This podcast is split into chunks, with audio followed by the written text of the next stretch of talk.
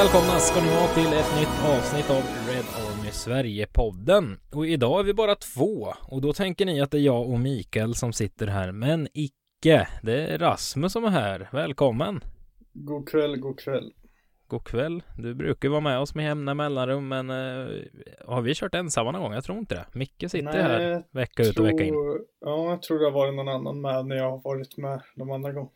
Men det blir mm. spännande mm. med något nytt. Ja, exakt. Kanske blir bra den här gången då. Eh, det är så att eh, Adam har ju barn, så han är ju bara med lite då och då. Och Micke ramlade in eh, att han eh, sitter i skiten på jobbet, rent ut sagt. Eh, lärare som han är, så satt han riktigt illa till. Så han kunde tyvärr inte vara med idag. Vi hade ju tänkt att ha ett eh, avsnitt om ungdomarna idag.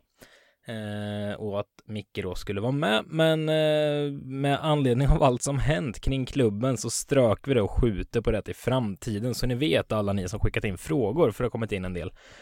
Eh, så det avsnittet kommer längre fram.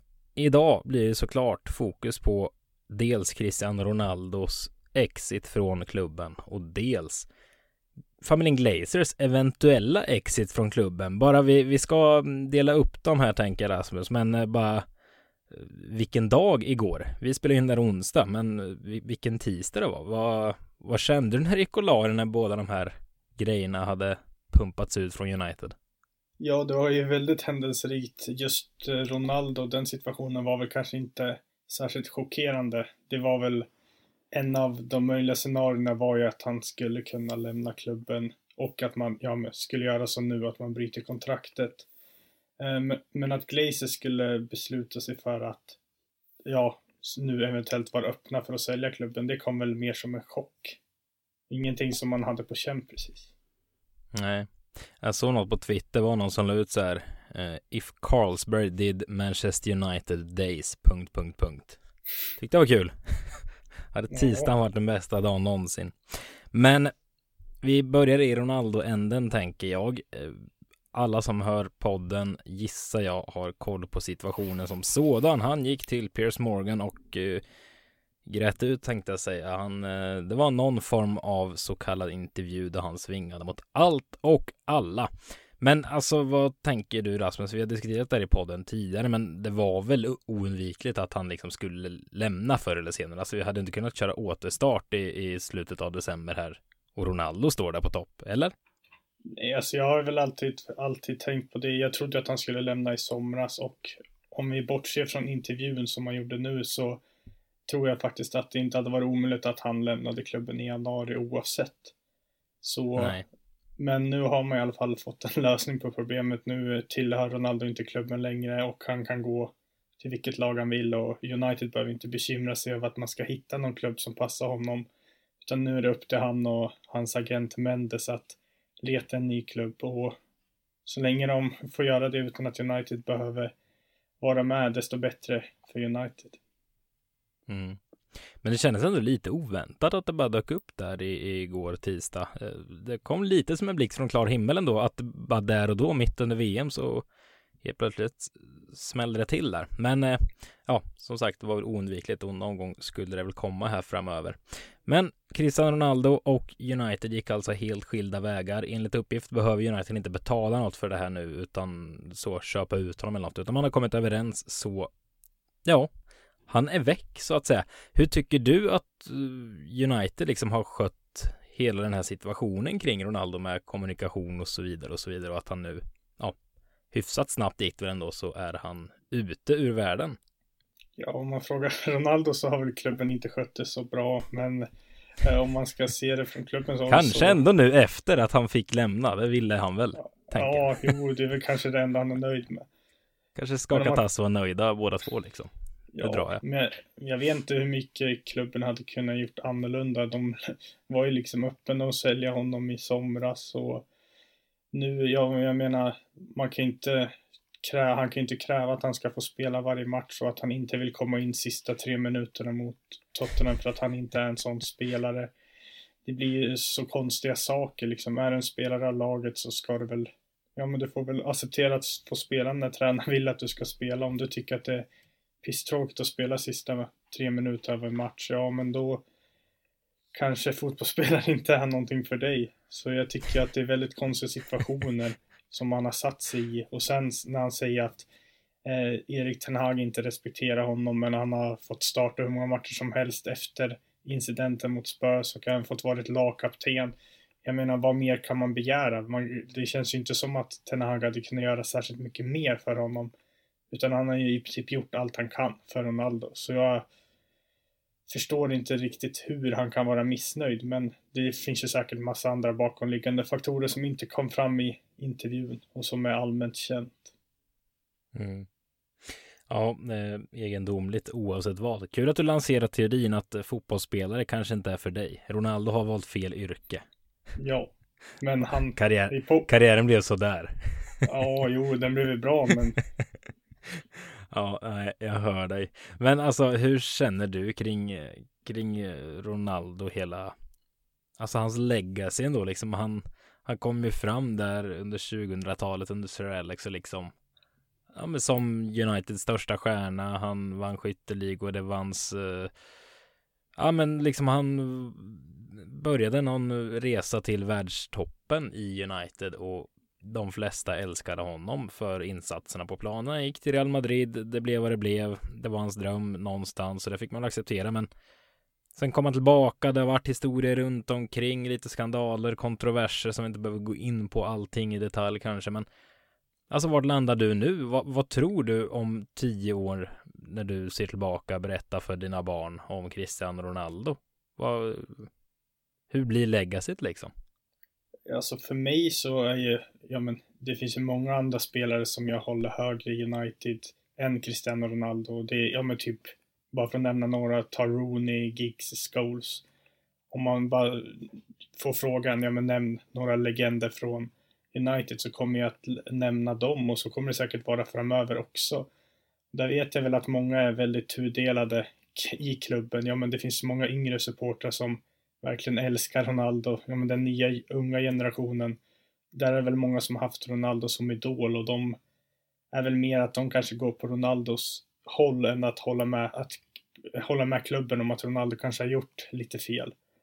Eh, sen finns det väl många äldre och ja men typ semi, semi-äldre folk i våran ålder som kanske ja, men, är mogna nog att se att ja, men, Ronaldo kanske inte har tagit de bästa besluten i United och, eller behandlat United på det sättet som klubben förtjänar.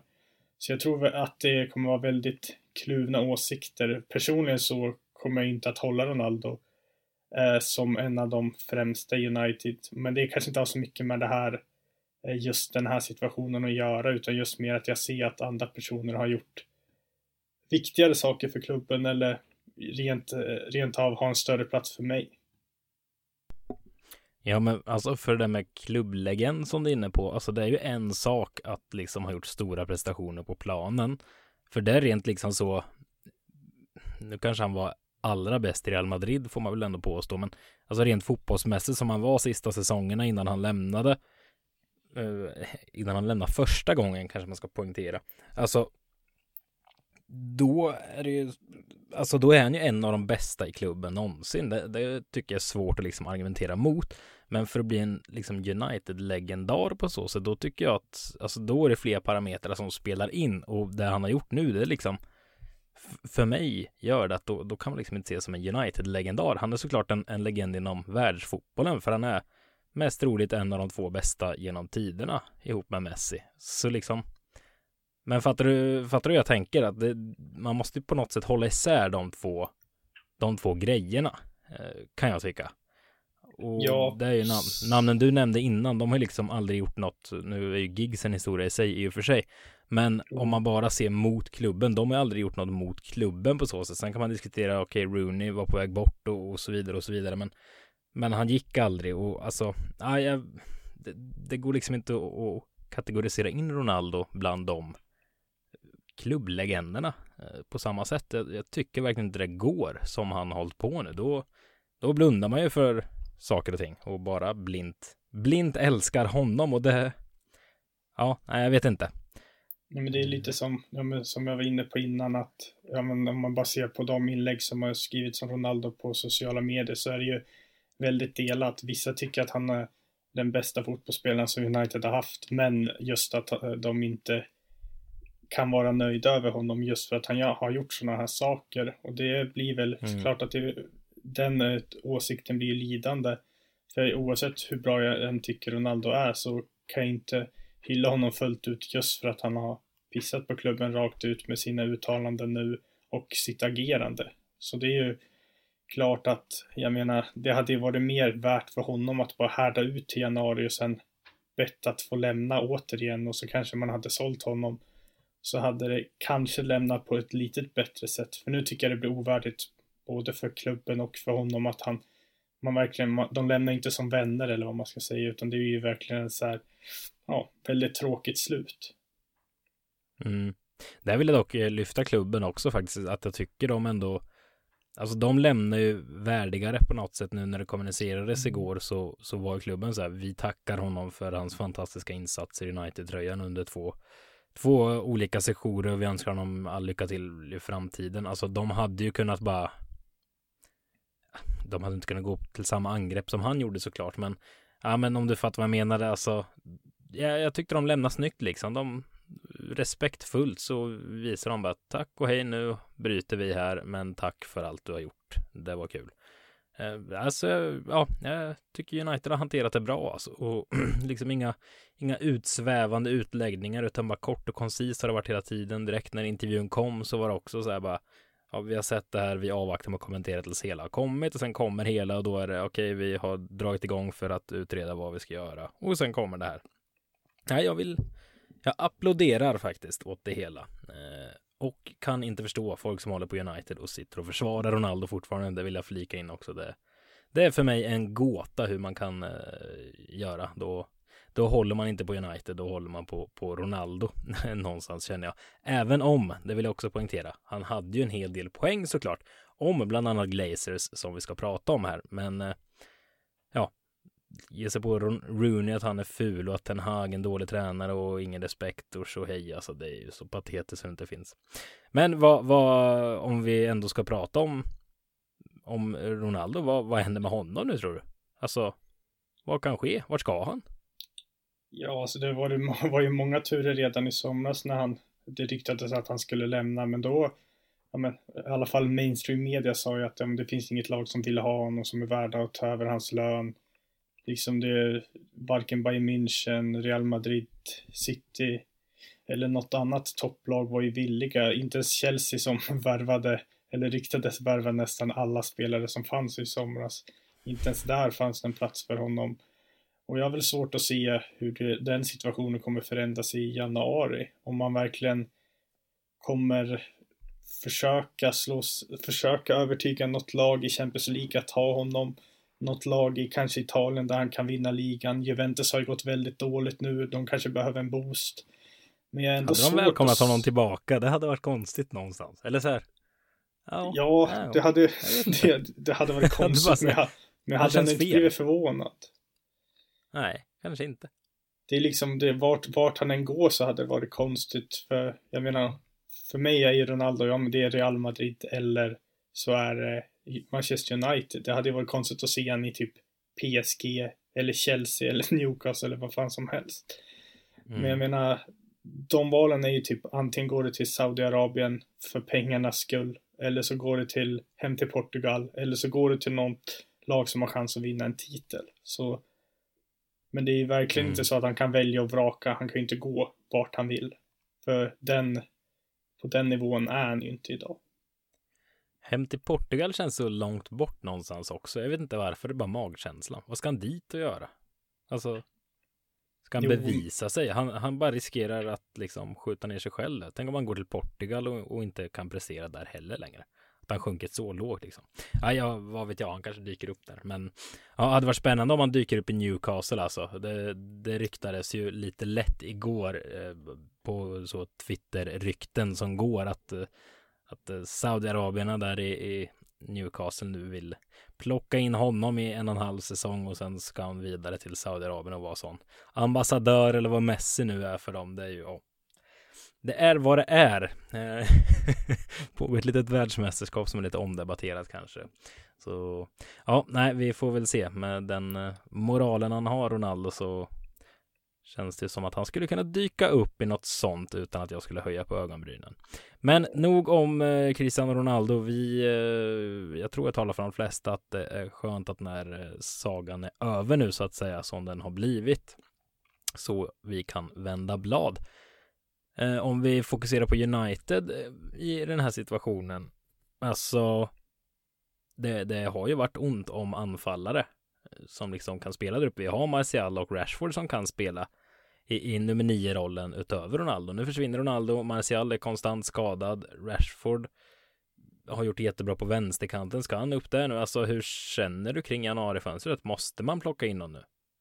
Alltså jag hade helst inte värvat en anfallare i januari just för att med tanke på situationen vi är i, vi behöver förstärka många lagdelar i sommar och vi har inte råd att värva en anfallare i januari om det inte är en av de spelarna som man absolut vill ha.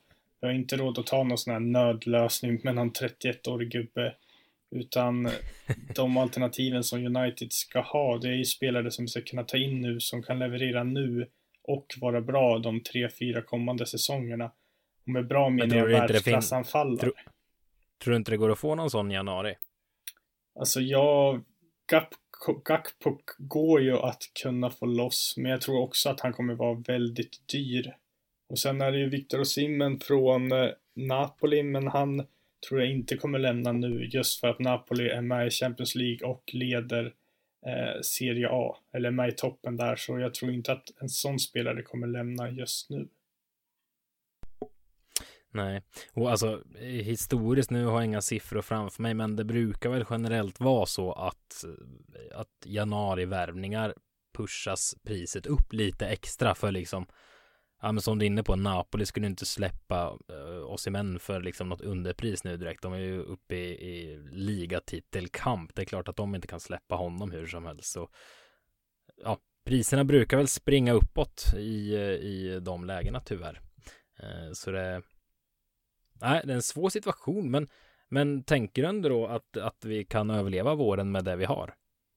Alltså jag är fortfarande inne på det som jag sagt hela tiden inför säsongen att ja, det här är ju ett mellanår för United. Man ska klara av topp fyra och det är väl egentligen målsättningen. Man kommer förmodligen inte vinna Europa League och man kommer förmodligen inte komma högre än trea i ligan om man gör det riktigt bra. Därför förstår jag inte varför man ska ha så bråttom med värvningar. Jag menar, Ronaldo är ute ska man direkt hitta en ersättare. Jag är inte säker på att United kommer må bra av att köpa en anfallare nu i januari om det sen visar sig att det inte fungerar. Det är eh, mer, mer bättre, hellre se att vi verkligen gör ett bra beslut i sommar, köp en anfallare men att det verkligen är ett genomtänkt beslut som kommer att vara bra för klubben och inte att det blir någon chansvärvning för att ja, vi måste värva de spelare som finns tillgängliga. Typ Memphis Depay har det ryktats om nu. Jag är inte säker på att det är rätt väg att gå. Nej, men hur tror du Ten Hag och United i stort? Alltså hur tror du att de kommer agera i januari? Alltså jag tror att det kommer bli en anfallsvärvning och att det kanske är den enda värvningen som sker i januari. För jag tror inte att man, man har väl kunnat vara ganska nöjd med, ja men både försvarsspelet har sett bra ut, mittfältet har fungerat med Casemiro, Eriksen och Bruno. Det är inte så att man verkligen behöver förstärka där, men som du säger, Rashford vill man, Ten Hag vill ha någon till vänster, Martial spelar centralt, men han kommer inte spela resten av matcherna, för han kommer ju vara skadad och borta periodvis och då är det lite tunt bakom. Så jag tror att man kommer gå för en värvning. Sen vad det blir för spelare vet jag inte. Det har ju ryktats löst om många, ja men Memphis Depay, Ivan Tony, eh, Gakpo. Så det är svårt att se om man väljer den billiga lösningen eller om man verkligen går hårt för att betala kanske, ja men de 70 miljoner som kanske krävs för Gakpo. Mm. Alltså en, en typ så här, ja men Ivan Tony som du är inne och nämner, det känns typ som den kategorin spelare i så fall. Alltså han är väl inte jätte, jätteung. Han är väl, vad är han, 25, 26 någonting tror jag. Och alltså lirar i, i Brentford, det är ju liksom en, en klubb som in, alltså han, om han lämnar så lämnar han. Han lämnar ju inget som, som Osimhen som skulle lämna en eventuell titel i Serie A.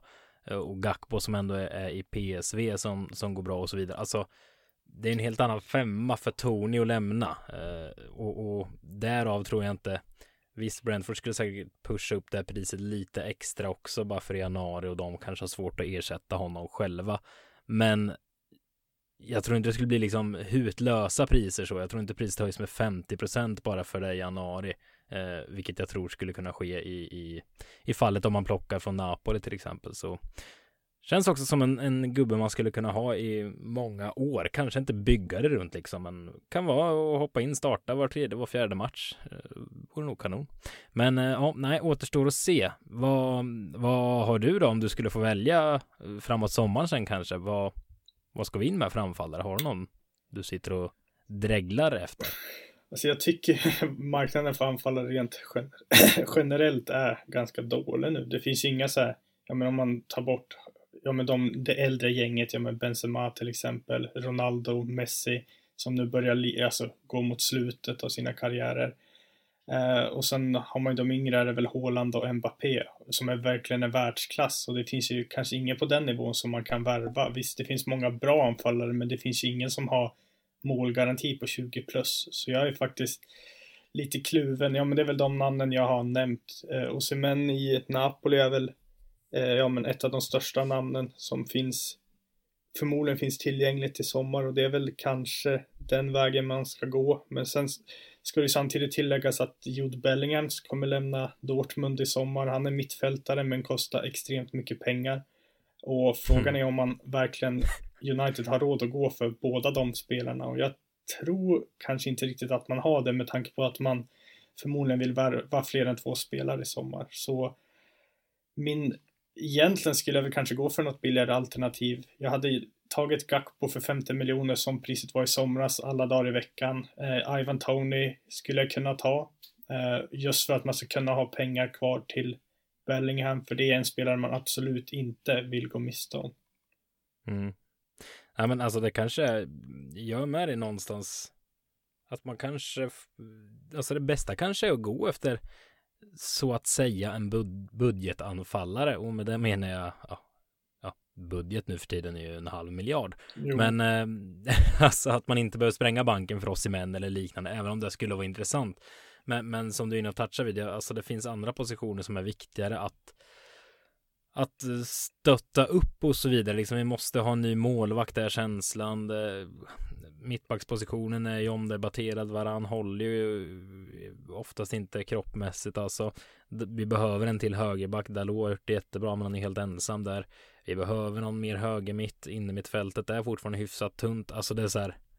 Man kan nämna alla positioner innan man nämner forward på något sätt, men samtidigt står vi där med så fruktansvärt tunt på anfallssidan. Men äh, ja, jag är nog lite så här, gå för en Ivan Tony eller liknande. Mm, en sån Benjamin Cesko som var på, på tapeten eh, för ett tag sedan. Nu är han klar för Sal eh, vad heter de? Leipzig. Men eh, eh som jag förstår gick det att värva ändå. Vet inte exakt, men det känns mer den kategorin spelare hade nästan kittlat mig mest faktiskt för att för att bygga helheten och som du säger inte bara panikvärva någonting till anfallspositionen. Men, men det har slagit mig nu under VM också. Det är väldigt ont om världsklassanfallare, alltså liksom nummer nio. Och det du var inne på, det är ju alla som fortfarande är bäst eh, utöver Haaland och Mbappé, det är ju gammelgubbar alltså. Det är Lewandowski, Messi, Ronaldo och så vidare. Det, alltså, gjorde Spanien 7-0 på Costa Rica i och för sig, så, men de har ju ingen jättebra anfallare så. Tyskland startar med Kai Havertz där uppe. Det känns som det är flera flera lag så. Jag vet inte vad, vad anledningen är. Förr när man kollar på VM fanns det ju alltid en massa spännande nummer nio typer. Är det en döende art vi har att göra med eller? Ja, Fan, det, det verkar som det. Oh, det är samma man kollar på, ja men Premier League också. Det är ju, ja men typ, ja, Gabriel Jesus, eh, Callum Wilson, Ivan Tony, Harry Kane. Alltså det är inga jättenamn, eller om man tar bort Kane och Haaland då så är det väl, ja men helt okej okay spelare liksom, men det är ju inte så många som har målgaranti på att göra 20-25 mål. Som jag menar, när Ronaldo och Messi var i sin peak, de kunde ju fan göra nästan 50 mål på en säsong i alla ja, turneringar. Men det är som du ja. säger, det kanske är en utdöende art, vi får se. Men det känns mer som att mittfältsspelet då är mer betydande i offensiven nu också än vad det har varit förut. Verkligen. En spelare som kom upp i huvudet nu på tal om VM, Lautaro Martinez känns lite lite bortglömd någonstans. Borde, rykten borde börja eh, flyga kring honom också kan jag tycka. Han gör det ändå, gör det ändå bra.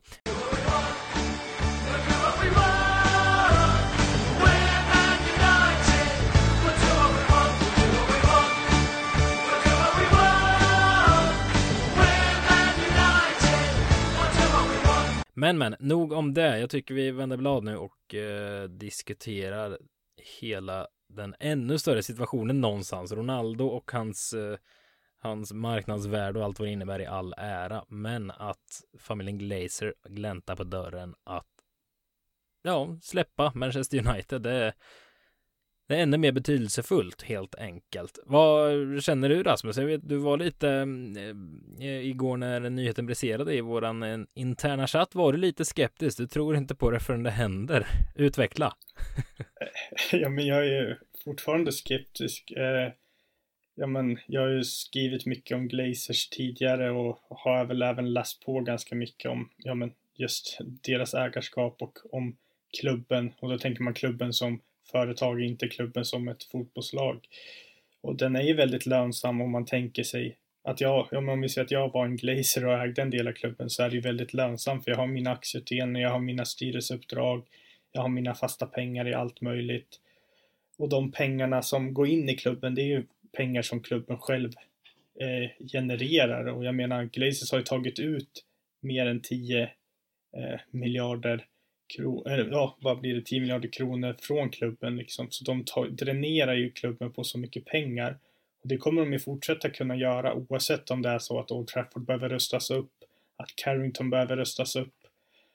Eh, men som du sa, jag var väldigt skeptisk till att det skulle bli en affär. Sen nu kanske det har kommit mer, fram lite mer detaljer som gör att jag är lite mer hoppfull, men jag ser det inte som ett liksom ett beslut som ett slaget i sten förrän jag verkligen får reda på att de, ja men vi är verkligen villiga att sälja till ett visst pris.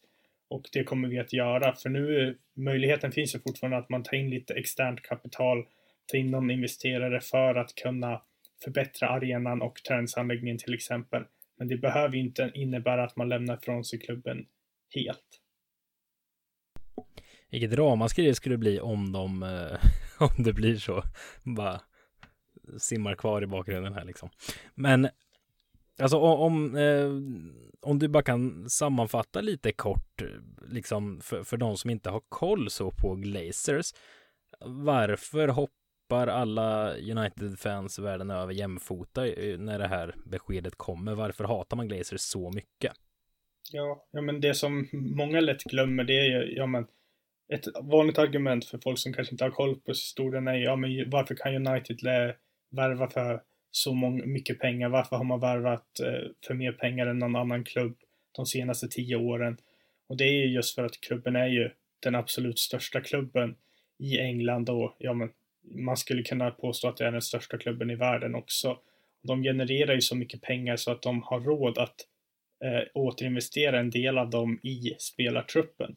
Men det betyder ju inte att alla pengar går dit, utan en stor del av pengarna går ju till ägarfamiljen som plockar ut det via aktieutdelningar, styrelsearvoden, ja men andra delar. De hittar de hålen där man kan plocka ut pengar och så har de gjort så. Och det har ju gjort att de har dränerat klubben på ja, flera miljarder. Och sen var det också det, kanske man skulle ha sagt till en början för att få det i kronologisk ordning, men just sättet de tog över klubben, när de belånade klubben på ett sätt som man absolut inte får göra, men som man lyckades göra ändå. Och det är väl egentligen startskottet till varför de är så extremt omtyckta. För att de driver ju klubben som ett företag som ska vara lönsamt för deras ägare som är de själva.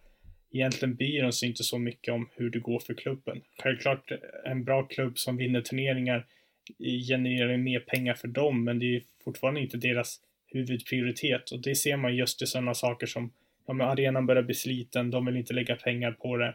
Carrington håller samma nivå som den gjorde för 15-20 år sedan. Man kollar där på Leicester, deras ägare har byggt en helt ny träningsanläggning. Sådana saker påverkar ju, men som vi som supporter kanske inte märker det om man inte är riktigt inbiten. Mm.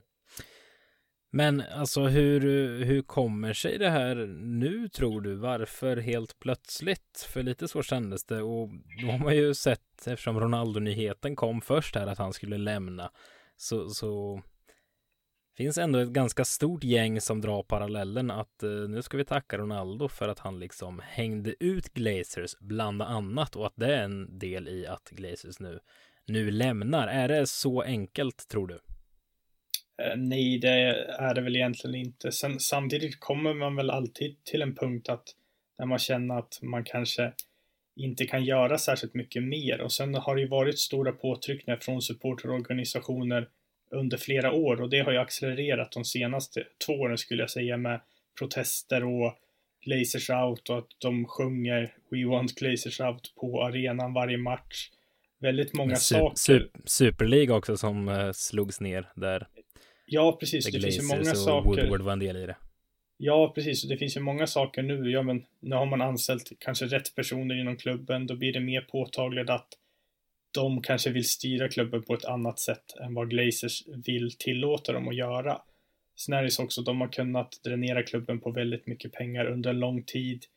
Nu kanske de verkligen behöver, eller klubben kanske skulle behöva att ägarna sätter in ett visst antal hundra miljoner för att kunna rusta upp till exempel arenan eh, och andra saker som behöver eh, prioritering och det kanske inte de är villiga att göra. Och sen är det samtidigt, jag vet det var någon som skrev i vår interna chatt igår också, och jag tror det var Jesper, ja men att läget är som det är nu i ekonomin i världen. Det är hög inflation överallt, höga räntor, det är väldigt 2023 kommer bli ett tufft år. Det är fortfarande kriget i Ryssland och Ukraina som pågår och eh, höga inflationer, ränteökningar över hela världen. Så det är väl klart att det finns en risk att klubben kommer att minska i värde de kommande åren och att det kanske tar fem sex år innan man är tillbaka på där man vill vara rent eh, marknadsmässigt och då kanske det är ett bra tillfälle att sälja klubben om man kan få mellan, ja men det har väl ryktats att de vill ha mellan 6 och 8 miljarder eh, pund och det är ingen mm. dålig affär att genomföra just nu. Man skulle kunna dra lite bara extremt förenklad parallell, men det är liksom har man investerat i en lägenhet nu så det, det, kan vara läge att sälja nu, för om du behöver sälja om två år så lär det ha gått mer back liksom. Då kanske du behöver vänta fem, sex, sju år innan du säljer för att, för att gå plus. Och lite så kan det ju vara här med extremt förenklat här nu som sagt var. Men ja, det finns mycket som många anledningar som gör att det skulle kunna vara rätt timing för dem att, eh, att pipa härifrån. Men vad, alltså hur, hur ser vägen ut framåt i sådana här lägen? Hur fasen köper man och säljer en fotbollsklubb av Uniteds, Uniteds dignitet? Liksom är det bara att sträcka upp handen nu för de som har råd och säga hej, jag vill köpa? Alltså eh, hur bra koll har du där? Vad, vad, vad händer framåt? Eh, alltså jag kollade ju lite, ja men typ som när Newcastle skulle, eller när Newcastle bytte ägare, då, ja men först måste man ju självklart lämna ett bud till de som äger klubben och sen ska de acceptera det, eller sen ska de förmodligen förhandla, sen acceptera det, bestämma när det ska ske och sånt. Men sen ska man ju även få godkänt av eh, FA. Det vet jag att det var lite diskussioner kring när Newcastles ägare tog över om de skulle få godkänt eller inte, för vem som helst kan inte få bli ägare utan man måste uppfylla ett par kriterier för att FA ska acceptera en som ägare. Till exempel Abramovic fick ju inte äga Chelsea på grund av olika sanktioner och sånt. Och om det skulle vara, ja men om vi säger att en rysk oligark skulle bjuda, eh, eh, buda på klubben så är jag inte säker på att de skulle få äga den för FA. Så jag tror att det ligger rätt mycket byråkrati bakom också. Det är inte bara att lämna ett bud, få det accepterat och sen, ja men du får ta över klubben om en månad, utan det är nog väldigt mycket pappersarbete och olika avtal och sånt som ligger bakom. Mm.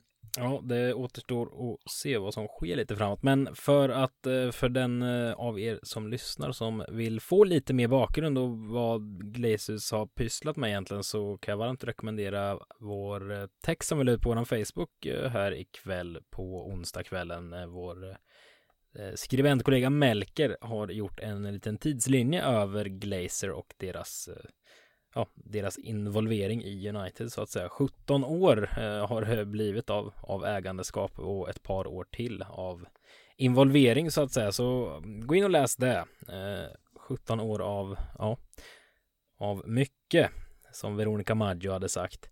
Eh, men vad, vad, vad hoppas du på här när det är så faktiskt att våra kära skribentkollegor skriver i den omtalade interna chatten live as we speak att eh, det är eh, troliga uppgifter eller trovärdiga uppgifter ska jag säga ute på Twitter nu som säger att Sir Jim Ratcliffe eh, kommer eh, vara intresserad av att köpa klubben.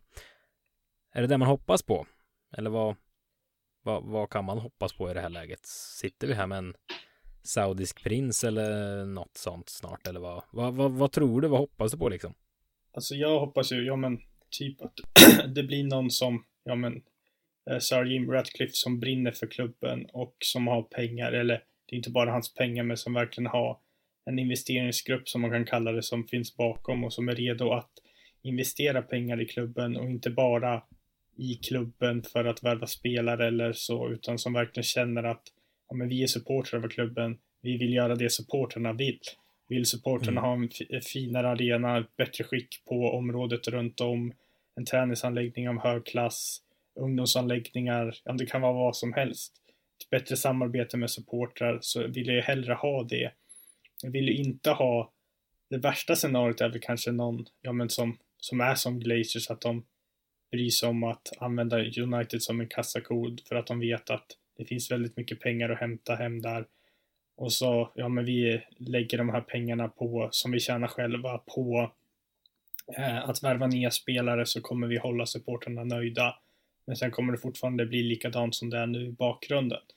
Så jag tror att det finns lite att två olika världar. Men samtidigt är det klubben är ju värderad så pass högt. Den är ju värderad, ja men det är inte fastslaget exakt vad de kräver, men det är ju mellan 6 och 8 miljarder pund. Och har man råd att lägga de pengarna på att köpa en fotbollsklubb så är man ju förmodligen väldigt förmögen själv. Så oavsett vad det blir för ägare så kommer det vara någon förmögen person men du och jag går inte ihop och köper den om vi säger så. Nej, vi kanske kan köpa 20 aktier var på Avanza ja. om vi vill. Den eh, ligger väl på 14 dollar per aktie nu liksom. Ja. Spränga banken och komma över en hörnflagga från Carrington eller något ja, men, nej, eh, men... men, men det fina med, med Sir Jim Ratcliffe är ju att han är uttalad United-supporter i grunden. Det, det, det är få förunnat skulle det faktiskt vara i världsfotbollen att ha en, en ägare som liksom är supporter i grunden också. Sen ska det sägas att han har ju när, när han har ju hört sig för tidigare om att köp, köpas in i, i United, men eh, Glazers har gett honom kalla handen och då har han faktiskt undersökt möjligheterna att, att köpa någon annan konkurrerande klubb också, så han verkar ändå vara öppen för att liksom ja, investera i annat om det inte blir United. Men man får ju anta att United är hans huvudintresse och huvudspår om möjligheten finns eftersom han som man själv håller på det. Jag såg eh, någonting, jag tror att han var eh, rankad som världens 115 rikaste man tror jag det var. Eh, 2021 när Forbes släppte den listan. Jag tror det var 115, någonting där. Eh, så han, eh, han har ju en och annan eh, krona tänkte jag säga pund i alla fall. Och han är ju, för de som inte vet vem han är, så är han ju företagare helt enkelt från Storbritannien och är med andra ord hästrik. Men alltså hur hade du känt Rasmus om, om vi står här och det blivit, eh, alltså vi får en ägare likt City, PSG, Newcastle, alltså ja, någon av de här lirarna, eh, om man får vara väldigt raljant och slentrian, någon av de här lirarna som löst Qatar-VM så att säga. Eh, eller liknande. Vad, vad, alltså, vad hade du känt om vi står där? Alltså, jag menar, de får ju visserligen framgång i de här klubbarna, PSG, City, Newcastle, vad det verkar. Men vill man stå där och stå bakom det, hur hade du känt? Alltså United är ju nu redan en klubb. Vi har ju råd att värva fina spelare. Vi värvar ju bland, eller för bland de högsta summorna av alla klubbar. Så på så sätt tror jag inte att vi skulle tjäna något på att ha ännu rikare ägare. För vi skulle ännu inte kunna värva mer. Jag menar, värvar vi för två miljarder så kan vi inte dubbla den summan. För det finns ju Financial Fair Play och andra saker som stoppar oss. Om vi hade varit typ Southampton, en annan klubb, mindre klubb, då hade jag kanske lagt det moraliska åt sidan och känna att ja, men vi kanske, vi har råd att värva lite ja, småspelare från Premier League för 20 miljoner. Vi kanske kan värva någon Championship-spelare för 20 miljoner, men vi kan inte värva några dyra spelare. Och då skulle man kanske kunna gå från att vara ett lag på undre halvan till att, ja men som Newcastle nu, vara ett lag som utmanar Champions League-platserna. Eller City. ja, precis. Men för, för, United, för United så kommer det förmodligen inte, det sportsliga kommer förmodligen inte påverka så mycket. För att man kan inte värva för mer än vad vi har gjort nu egentligen. Vi värvar ganska nära gränsen för vad man kan värva för varje säsong. Och då tycker jag att, ja men då har jag hellre en ägare som jag känner att jag kan stötta och som jag kan stå bakom. Det finns ju som sagt väldigt många personer som är intresserade av United, både bra människor och dåliga människor.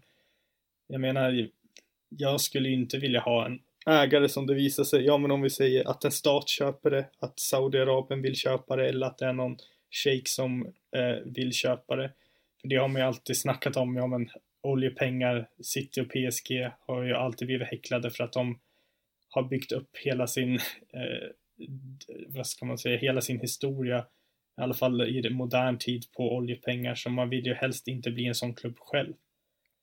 Sen vet jag inte hur mycket jag kommer att blanda in liksom politik i fotbollsklubben och sånt, men det är alltid bättre att ha en hederlig ägare om man säger så. Helst någon som inte har några skelett i garderoben alls. Mm.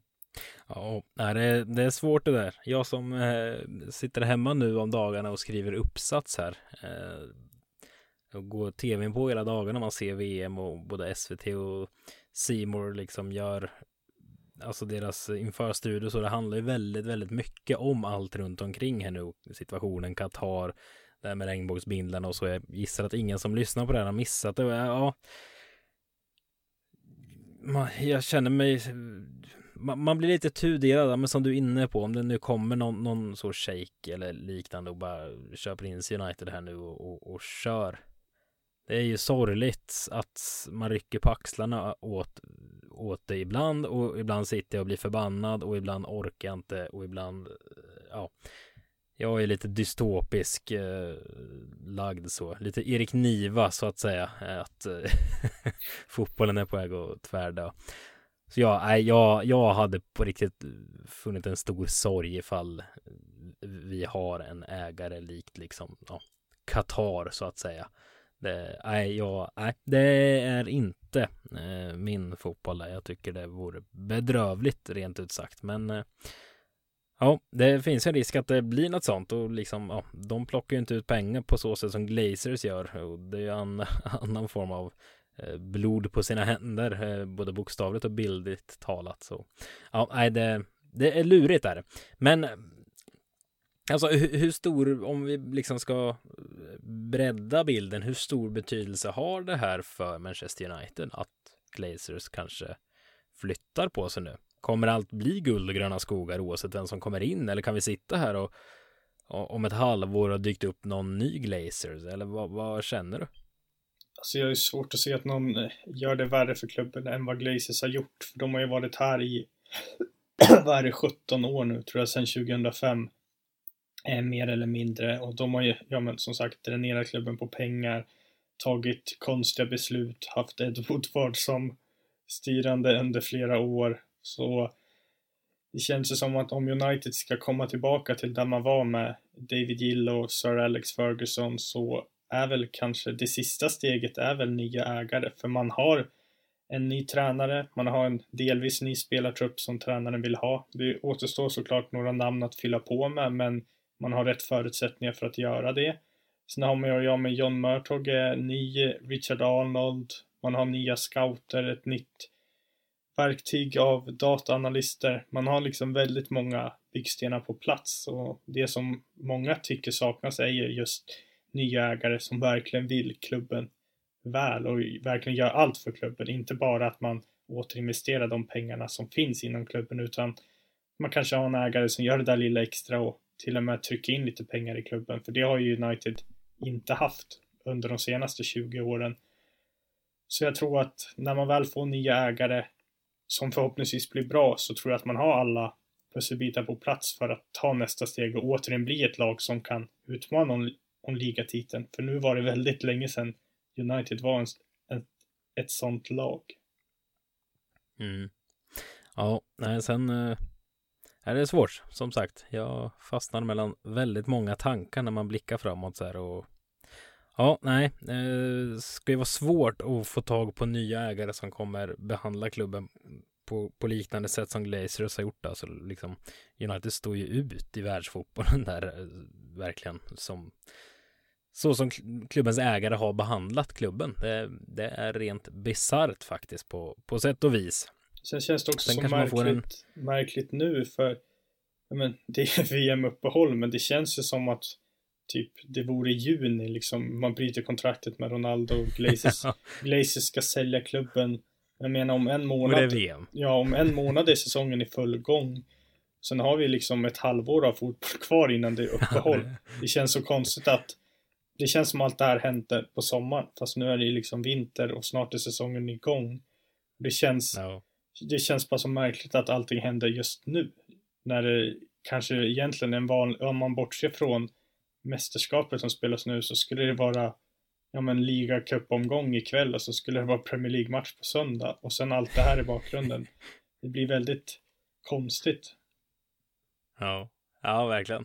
Men eh, ja, det är bra kanske att det är ett litet uppehåll när det, när det händer sådana här grejer eh, på så sätt. Sen eh, det här vi har pratat om förväntningar inför den här säsongen under den här säsongen liksom om man förväntar sig resultat eller bara utveckling då vinner lite på det här förut. Det känns ju ännu mer som den här våren med allt som händer nu, turbulensen eh, och, och, och så vidare som är att ja, kanske ännu mer argument till att så här låt Ten Hag bara så gott det går jobba här nu under hela våren. Sätt en förbannad bra grund här nu och sen börjar vi kräva resultat därefter.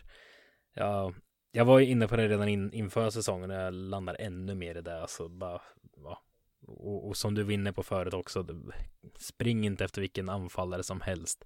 Jobba lite lugnt och metodiskt här nu och, och utveckla det här. Det är fasen mitt enda krav alltså.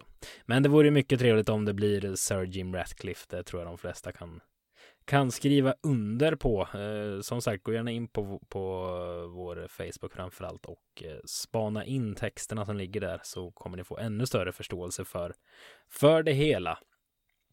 Eh, har vi något mer att säga om Glazers eller Ronaldos väntade flykt där? Nej, jag tror inte det. Nej, egentligen inte. Alltså, det är skönt. Det är Man mår bra. Det, ja, just det att det är skönt med men, att det skulle bli lite lugnt i klubben när Ronaldo lämna, eller lämnade och sen ja, bara några timmar senare så fick man beskedet om att Glazers var öppen för försäljning. Men det är väl som många andra sagt. Nu är det VM-uppehåll, det är bra att det händer saker så håller man intresset ja. för klubben uppe i alla fall. Och att Glazers gläntar på dörren, det är ju bara positivt. Så det, det får vara den turbulensen om det är så. Vad har du? Mm, det är ju ändå VM. Jag vet att vi har haft en del lyssnare som eh, gärna vill att vi eh, pratar lite kring United i VM. Så jag tänkte vi kan bara stöka av det lite, lite snabbt och kort här. Som sagt, det är tisdag nu. Eh, nej, vad är, vad är det för dag? Det är onsdag, onsdag när vi spelar in det här. Onsdag kväll. Spanien har slagit Costa Rica med 7-0. Det är snart Belgien, Kanada. Eh, vad, vad har du tagit med dig någonting från United-spelare i i VM, de som har spelat ska sägas. Alla har inte ens eh, hunnit spela matchen. Eh, det är väl England främst som jag ja, men, var imponerande över.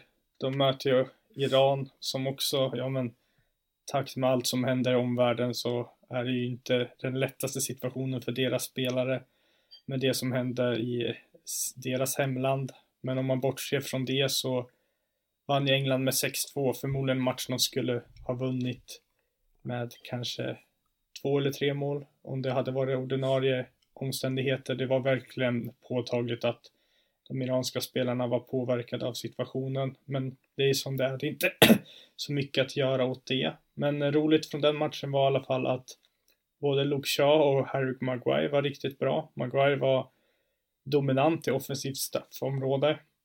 Han hade en nickassist, hade en nick i ribban och var nära att skapa ytterligare en chans. Luke Shaw gjorde en högklassig assist till 1-0 eh, målet som Bellingham nickade in. Eh, och Rashford kom in på slutet och jag tror han gjorde mål efter bara typ 48 sekunder på plan eller något. Mm. Så det var ju roligt att alla... Tre... Vad sa du? Alltså det var tre, tredje snabbaste målet av en inhoppare i VM-historien var det. Ja. Från Rashford. Det har någonting. Ja, precis. Och eh, sen att alla tre spelar bra, för det gör ju ja, men Rashford och Luke Shaw kom igång nu och jag tror att det är väldigt mm. viktigt att de får ett bra VM för att kunna ta med sig det till United. För de två är ju viktiga spelare för United. Och Maguire kommer ju förmodligen spela en större del i United framöver nu när han är skadefri. Så är han förmodligen tredje valet bakom Varan och mm. Martinez och precis som du var inne på innan så Varan har inte heller någon garanti att han spelar resten av matcherna. Så det är viktigt Nej, att inte direkt. Ja, men viktigt att få tillbaka Maguire. Han har ju varit kritiserad från alla håll, vilket jag kanske inte köper fullt ut, men nu när det har pågått i snart två år. Men det är viktigt att han får bygga självförtroende i landslaget, för han är alltid bra i landslaget. Det har han alltid varit. Mm.